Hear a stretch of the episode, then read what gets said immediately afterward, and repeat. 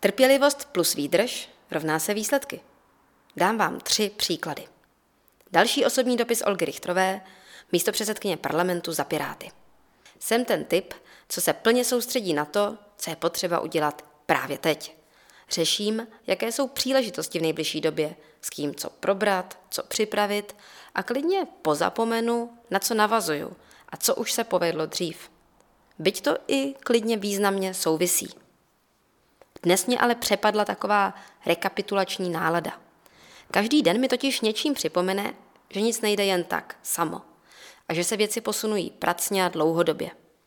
A jak se člověk dívá dopředu, ani si třeba pořádně nevšimne, že už ke kýženému posunu došlo. A docela velkému. Příklad první. Hospitalizace dětí s rodiči. V roce 2018 jsem byla jednou z mála političek, natož parlamentu, která se spolu s občanskou veřejností zajímala o téma přítomnosti zákonných zástupců u dětí v nemocnicích během tedy hospitalizace. Může za to možná i osobní zkušenost, kdy mi moje mamka vyprávěla, jak byla v nemocnici jako tříletá sama. Bála se, byla strašně naštvaná na svoje rodiče, že ji tam nechali samotnou a že pak s nimi nějakou dobu po návratu vůbec nemluvila. I po mnoha letech na to vzpomínala se silnými emocemi. Asi i proto, když byl můj maličký syn nemocný a bylo pro mě jasné, že bude hospitalizovaný, tak zároveň bylo zřejmé, že tam s ním zůstanu.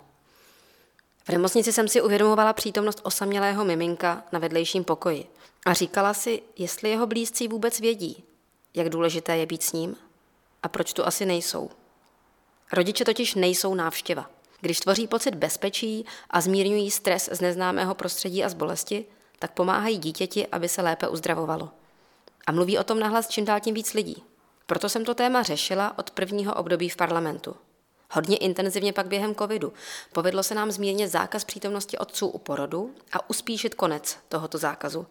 Měli jsme na to zhruba čtyřčlený minitým. A před několika měsíci se nám spolu s pirátským náměstkem ministra zdravotnictví Josefem Pavlovicem a mnoha dalšími podařilo připravit metodický pokyn k podpoře uplatňování zákona o zdravotních službách. Právě díky nám všem, kteří jsme to téma řešili už v minulých letech. Zkrátka, i malý tým dělá velký rozdíl. Ten návod, jak na přítomnost rodičů, tedy vyváženě, aby práva jedněch nenarušovala práva druhých, Poté schválil pan ministr zdravotnictví, za což děkuju, a teď vidím, jak se uplatňuje v praxi.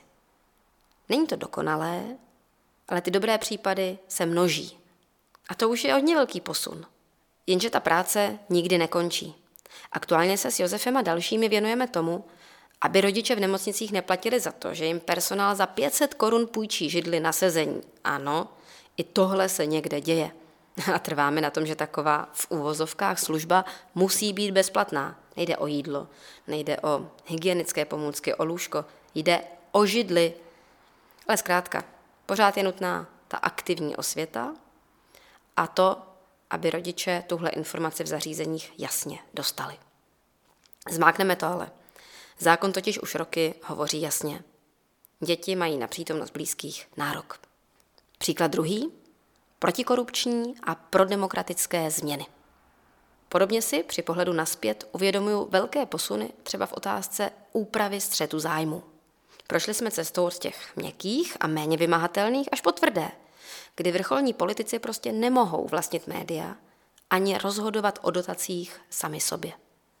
Blokování téhle změny trvalo roky.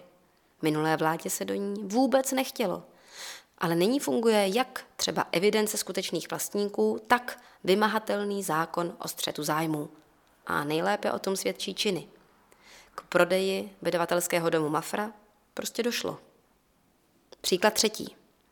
Praktická zlepšení v přístupu nás všech ke státním službám, tedy digitalizace.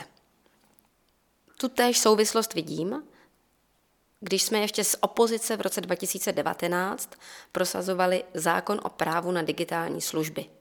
Ten návrh připravila skupina pod výborem pro veřejnou zprávu vedená předsedou Pirátů Ivanem Bartošem.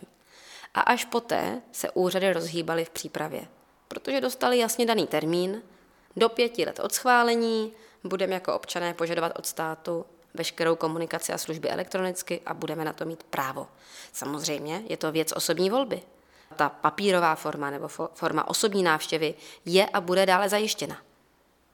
Nicméně o těch pět let později máme občanku v mobilu, další služby v běhu, v přípravě. Posouvá se to nejen díky naší aktuální účasti ve vládě, ale samozřejmě i díky vší této přípravné práci odvedené za minulé roky, na kterou navazujeme. Závěrem, je to normální, že každý býváme tak zabraný v tom, co aktuálně děláme, že občas i zapomínáme na to nějaké ocenění, čeho všeho jsme už dosáhli postupnými, vytrvalými a trpělivými kroky. Nebo to máte jinak? Daří se vám ohlédnout a docenit posuny na vlastní cestě? Máte na to nějaké osobní vychytávky? Díky za sdílení. Vaše Olga. A ještě dodatek. Zbrusunová kampaň Být spolu je normální, najdete na stejnojmeném webu Být spolu je normální CZ, je občanskou iniciativou, která má za cíl upozornit na důležitost nepřetržité přítomnosti pečující osoby blízké u dětí postupujících vyšetření nebo hospitalizaci a informovat rodiče o tom, jaké jsou jejich práva a povinnosti, když mají dítě v nemocnici. Moc ráda se připojuji ke všem, kteří tuto kampaň podporují. Připojte se i vy. Být spolu je normální.